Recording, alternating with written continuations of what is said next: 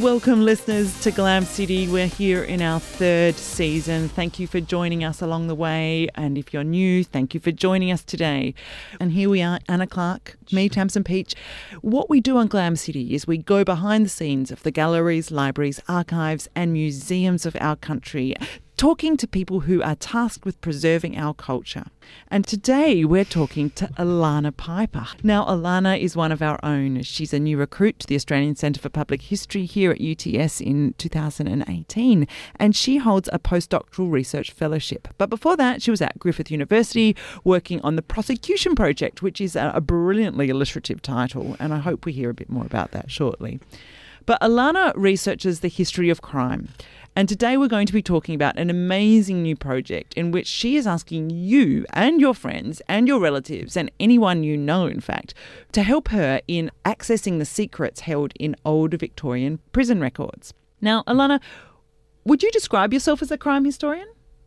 Yeah, crime historian, criminal justice historian um, as well, because I'm interested not just in the offences that were committed, but what happened to people after that. So, you know, the processes of criminal justice, how people get caught up in the prison system, and what makes them either stay within that system in terms of going through the sort of cycle of offending and reoffending, or what happens when people desist. How do people find their way out of criminal lives.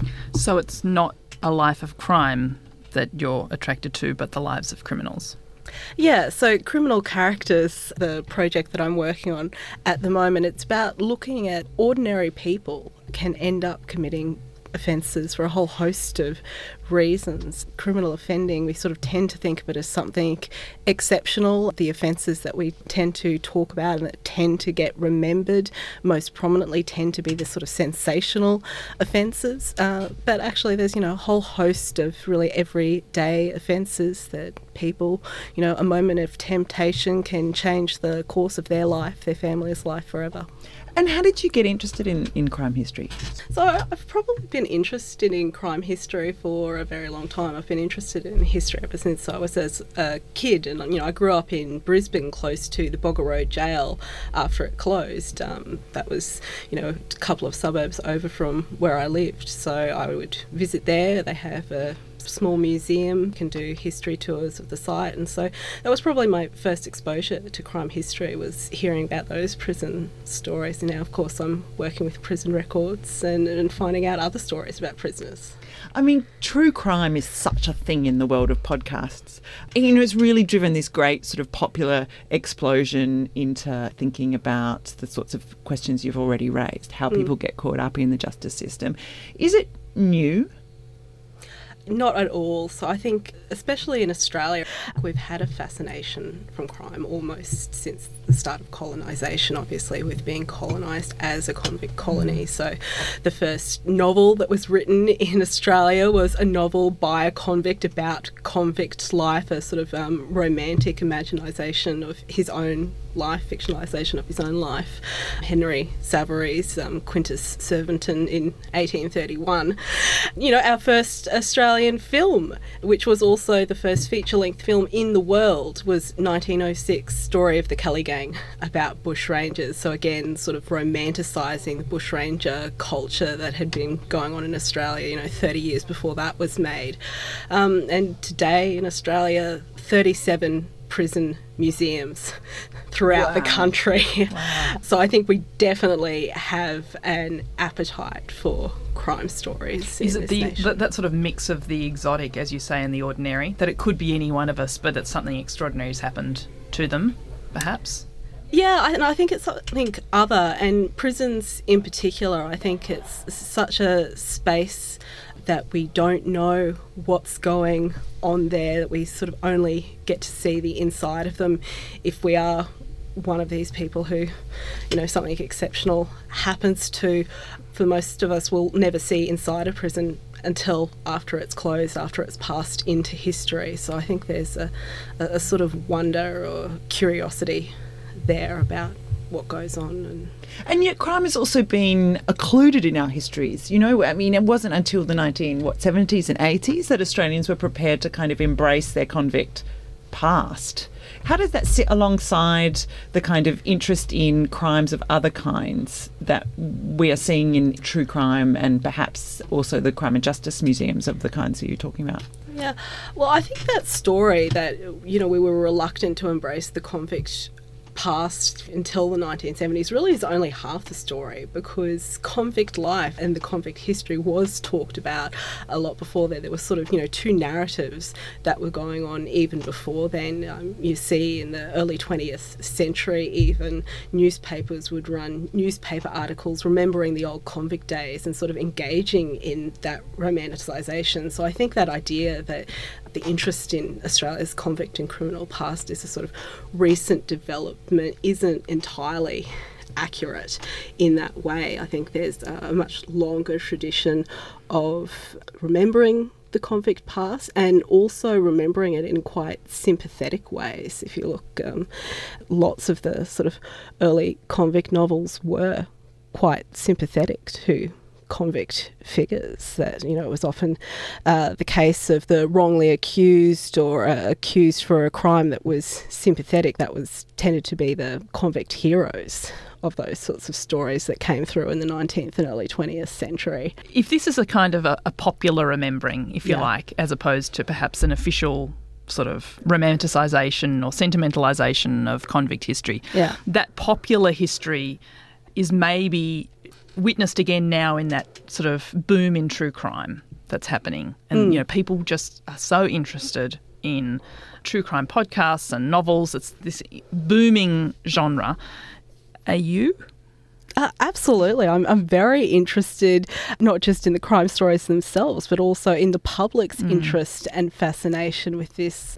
You know, I don't think the interest is necessarily new, but the fact that it can be catered to by so many mediums, you know, that we've got the dedicated true crime channel now on Foxtel, which I know my mum is obsessed with, um, apart from anything else. But, uh, you know, I think a lot of people, as you say, podcasts, lots of sort of new genres of engaging with this true crime information are out there. So that's something as part of the project I am really interested in investigating. I'm running a survey at the moment that's looking into public fascination and interest in crime history. Uh, so if anyone wants to get on to criminalcharacters.com and fill that survey out, you know, I'm equally interested in people who are not interested in crime history and why not, and, and people who are and, and what sort of understandings of crime history they have. And we, we're definitely going to come to your website uh, hmm. in a minute. But I, I also want to ask you know, for every crime, there is a victim, although I know there's this hmm. idea of victimless crime, but are the victims as well, or those that suffer the consequences of crime, an interest of yours? Hmm. Definitely, and with my earlier work on the prosecution project, uh, was something we were very cognizant of in writing a history of the criminal trials that victims tend to be left out of crime stories, and often in terms of criminal justice processes, victims often tend to be re victimised by those processes that it can be quite traumatic. They don't necessarily get the justice they want all the ways out of the system. So that was something particularly in that project that uh, was interested in, in looking at and thinking about what is the role of victims in the justice system and what do they sort of try and get out of it and does the system really meet those needs. My particular focus was looking at history of thieves for that process and it's you know quite interesting when you sort of look at victims in that context Uh, often what they really want is their money or their property back so you see all sorts of informal negotiations that went through the criminal justice system historically particularly because when you sort of look at what the relationships between victims and offenders was, often it's not strangers robbing you, it tends to be people you know or have some sort of relationship with neighbours, friends, sort of loose social contacts. Um, so oftentimes people would say, well, you know, I'm willing to drop the charges if you just give me part of my property back or, you know, this, yeah, whatever you can manage even. So that was quite interesting. There's this whole series. I mean, there are thousands and thousands and thousands of stories of both criminals and victims and legal, um, so, you know, people from the police and, and lawyers and so on. How do we track this and research it? I mean, are they on databases? What what are Mm-hmm. you? What's your method in in trying to sort of collate all this material and then Yeah. also not lose the nuance of those beautiful anecdotes of Mm-hmm. you know the person in Brisbane in the jail. Yeah, yeah, yeah. So collating is right. It's it's exactly what you've got to do really when you come to crime records because you're never going to get the full story from just one source material. But we are lucky, really, that uh, lots of crime records have tended to survive. So it's, you know, witness depositions from um, trials from the 19th and 20th century. We usually have those to sort of tell us, well, you know, what did they initially say to police when they were reporting the crime in cases of victims? What did other eyewitnesses reveal about those processes? That could be very interesting. There's uh, police gazettes, which throughout Australia, that's a really sort of uniquely Australian resource that we have is that each colony would put together a weekly report that would go around to all the police stations throughout that colony and often intercolonially as well. That would have like all the sort of victim reports, all the lists of prisoners that had been released back into the community. Um, you know, there's there's quite a range of records, and of course the Trove newspaper database is just a gold mine for criminal research today. Um, so many of this sort of stuff, the newspaper reports are actually the best records of what went on in the trial itself because you get all those things that aren't captured by the legal documents, such as um, in court audiences' reactions. So, you know, there's public gallery and there's, you know, the media Outbursts there. and from absolutely from the community and you see how the public community has been really engaged and exercised about crime like you know you can sort of imagine before netflix before movies this Just was a form of to your- entertainment for Wow. people that people would go to the public gallery they talk about you know housewives taking their peas down to like shell peas and like do the sort of like cooking preparation work in the sort of public gallery of the courthouse while they're getting their sort of soapy entertainment of the afternoon by looking at the cases going through. Um, so you know, you, you can sort of get a real sense of community sentiments around crime. And um, when they're on the side of the victim, you can tell that. And, and when they're on the side of the offender, you can tell that too.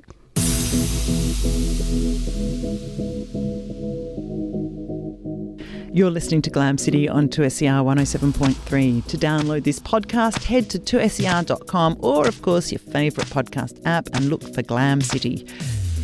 This podcast is made by the Australian Centre for Public History at UTS with support from 2SER.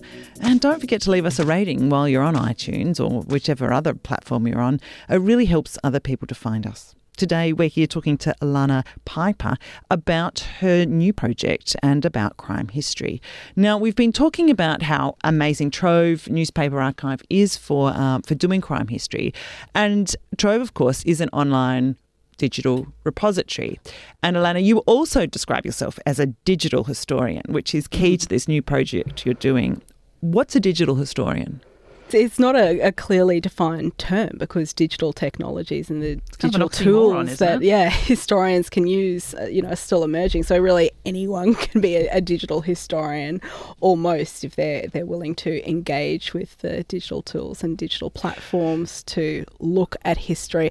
Although some would say that you need to go further than that to truly be a digital historian and think about the methods uh, that you're using in, in critical ways and, and experiment with those.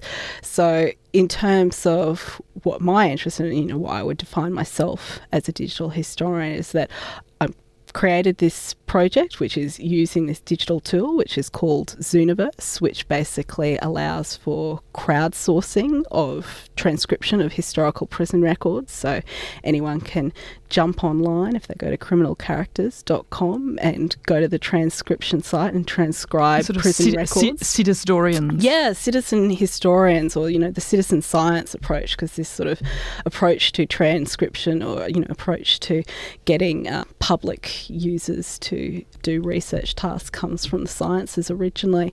But, you know, I'm not just sort of using this digital tool, I'm also really interested in investigating what the use of this digital tool means for those people who get on and, and do this volunteer work. So how they're connecting to the past. How, how they're connecting to the past, you know, does it have benefit from them? So there's you know an emerging literature in this area that crowdsourcing has and citizen science and citizen history has real benefits for the public in that it gets them to experience history the way historians do when we're immersed in these primary source records all the time and getting to grips with the sort of minutiae of history and experiencing history in that way and the lives of these people yeah. that otherwise you would never know about, presumably. Yeah, you know, that this has a real potential to increase historical literacy in a way and, an, you know, promote deeper understandings of the past. So you mentioned the survey before. Mm. Tell us a bit more about what kind of questions you're asking on that mm-hmm. and what sort of you're trying to find out there. So I'm interested in the sources of information. So where are people getting their knowledge of crime history? Are they reading historical fiction books about crime? Are they watching crime documentaries? Do they go to these 37 prison museums across Australia on a regular basis? You know, where are people being informed about crime history and potentially, you know, is that changing with the emergence of new genres like podcasts and digital formats? The other thing that I'm interested in is the actual understandings of crime history that are coming out of those various sources of information about crime that I think we're all exposed to in the public to some extent. How does that relate to understandings of crime today? So, is there a relationship between if you have a particular understanding of how crime operated or how the criminal justice system operated in the past, does that influence your understandings of crime and the criminal justice system today? Or perhaps not. So there's a, a, range of questions on there. The survey only takes about five to ten minutes if people want to get on. It's completely anonymous, but it's already um, creating some really interesting outcomes and results, particularly in terms of the differences between Australian respondents and respondents overseas. It has been quite interesting to see. So, for instance, um, UK respondents tend to be much more positivistic, positivistic, uh, celebratory about their crime justice or their legal system. They tend to view their justice system in a more positive light than respondents in the US and Australia. Both convict places where people yeah, were sent absolutely by Britain. Yeah, and um, particularly in the US, you know, a strong understanding of crime as being a very racialised mm. issue that often gets and in brought Australia up. too, presumably. Yeah, and so this is half of this project, criminal characters. The other half is tell us what the other half is about. So when someone does log on and do a transcription. Mm. What are they doing? What are they transcribing? And what are they seeing? Mm. And what are they seeing? Yeah. yeah. so they're seeing a prison record from the Central Register of Victorian prisons that was created in Victoria in the early 1850s when the prison system was under development and expansion with the discovery of gold in Victoria. And basically the format that was created in those early years has remained consistent right down to the 1940s. So whether you're looking at something from the 1850s and 1940s, you're looking at a fairly similar document. So you've got demographic information captured in that record of what's the prisoner's occupation, their religion, where they were born, um, marital status.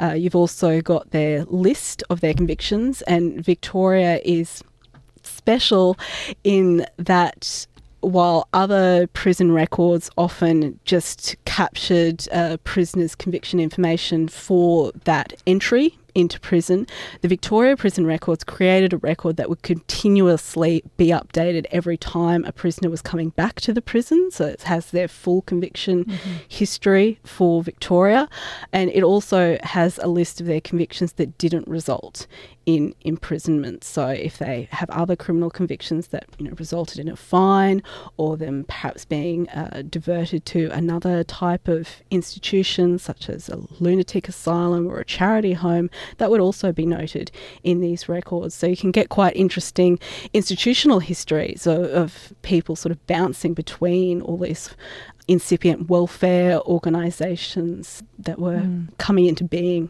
in 19th century Victoria. You also get really fascinating notations about family history at time, which is something you also don't see necessarily in prison records from other colonies and states. So, prison officers would note, for instance, if prisoners had children who had been taken into care by the state in terms of industrial schools and reformatories, if they perhaps had brothers or husbands or wives or sisters who were also serving sentences in prison, that sort of information would be noted down there, when they had migrated from and on what ships they had come over. So, really great information for family historians. And the other thing I love about them is all the information you get about their time in prison itself, because you get to see, you know, if they were misbehaving, what they were doing, what sort of disciplinary measures we'll be using to correct so you can sort of see the use of solitary confinement wax and wane in the prison system as a, a method of correction and other sorts of punishments. What's the ethics of doing this sort of history with these are lives of people, some of whom children might still be alive or mm. grandchildren or you know, there's a lot of talk with, say, the records of the Forgotten Australians or, um, you mm-hmm. know, stolen wages of Aboriginal people. Who owns these records? Mm. Because there's obviously an institutional or a state bias about what they're writing about, and the representation of these criminal characters, if you like, is from a particular mm. perspective. How do we deal with that as historians today? How do we sort of mm. rub up against the ethics of doing this sort of history? And then it goes online, obviously. Yeah. Yeah, like obviously it's a very complex question. I believe that in the case of these prison records, they are already online um, in terms of photographs of the records that are existing on the Public Records Office site. So they're all you know freely available in public view already. Um, what this project is doing is transcribing those records so that they're actually useful to people. So potentially useful for family historians or people who want to go back and find family members who have gone through the criminal justice system, which does often happen. You know, I have met and talked to family historians a lot working in archives over the years who really sort of value those criminal justice records as a way to find out about areas of the family past that have really perhaps shaped the lives and fortunes of their family, and this is a way for them to finally understand what happened there and, and what went on. Obviously, in terms of writing about histories and, and, and knowing that these people are potentially, you know, still have family lives, uh, it makes you very cognizant of sort of thinking about the perspective of well you know this is a, real human breathing person which i think is is always good as a historian to be cognizant of. But, you know, most of the interactions I've had with family historians have been very, very positive. I've, you know, had people write to me that they were very pleased to sort of learn about the stories of their ancestors through my writings, that, you know, I'm able to help them understand what it meant that their ancestor or, or family member ended up in prison, which, as I say, you know, could be uh, for any number of reasons. You know, it wasn't necessarily something um, unusual. It's not necessarily something that needs to be viewed with shame in this day and age. Like, uh, particularly historically, people could end up in prison for you know simple poverty it was probably the most common reason that people ended up in prison so, so is it is it sort of fair then or what mm. what are we doing when we talk about people, you know, of, of all these kinds that get caught up in the prison mm. system for lots of different reasons as criminal? You know, it's understanding what that term actually means, and that's something I also hope that this project will do is understand. Well, what does it mean that we call someone a criminal? That's you know, a judgment that the justice system has made in a way, but actually, that term doesn't necessarily apply to everyone who has a criminal conviction in the sense that perhaps the image of the criminal in the popular imagination is true. So criminal characters? Yeah. well, what do we mean by Go up criminal characters? Simpsons. Yeah, questioning those terms. Yeah. So if someone logs onto this site, criminalcharacters.com, mm. mm. what are they going to do? You know, what's the transcription task mm. that's going to be offered up to them? So basically, they have a choice. They can either choose to transcribe just part of the prison record. You know, for instance, asked what was the earliest conviction listed in the prison record, you just transcribe that, click done, and you're on to the next little bit. Or you can choose to transcribe a full prison record. That usually takes about sort of 10 minutes to get through a, a full one. But if you're interested in reading through the full prison record and getting the full story, that's a great option. And yeah, Yeah. certainly welcome people doing that. So if people do want to join your team of Yeah. citizen historians, There's someone out there. Mm. what's their first step? Uh, so logging on to criminalcharacters.com or one word criminalcharacters.com is a good start. So that's my project website. So it has a number of resources there for learning about crime history if you're interested in crime history as well as links to the survey and links to the transcription site. Once you go to the transcription site there's lots of help tools to get you started little tutorial help buttons uh, sort of glossary and frequently asked questions, that kind of thing. So I think it, it's quite a sort of straightforward process, but criminalcharacters.com. Great. I went googled criminal characters and I just got a list of people that appeared in films um, as you know demonized criminals. If you're googling it, Google criminal characters plus Zooniverse, and it will come top of your Google search, or probably UTS This too. is not the Hollywood version. This is the real, Real stuff. real life history. We're coming to the end of today's show, unfortunately. But before we go, uh, we have our Glam Slam segment. And this is where we check our diaries to let you know what events are coming up uh, in our calendars and what perhaps you should uh, check out. You first, Anna. What have you got? coming? I am blocking out some time on the weekend to sit on my couch with my socks on, put up my feet, and listen to episode six of My Marvelous Melbourne, which is this fantastic history pod that Andrew May is doing at the University of Melbourne. And it's got beautiful soundscapes, great interviews. It's just a really cool intro into the sort of history and historical thinking, I suppose, that's going on in Melbourne Brilliant. Do you know what episode six is on? there's some stuff on Wattle Park, um, interviews with in, um, with, with authors and so on. Yeah, looks great. Cool. What about you, Alana?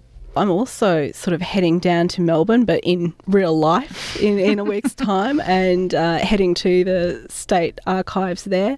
And they are actually having a photography exhibition that's all about Melbourne's street life over the years, which I think will be really fascinating to take a look at. What about Fantastic. you, Tamzo? Oh, I am going to Luna Park.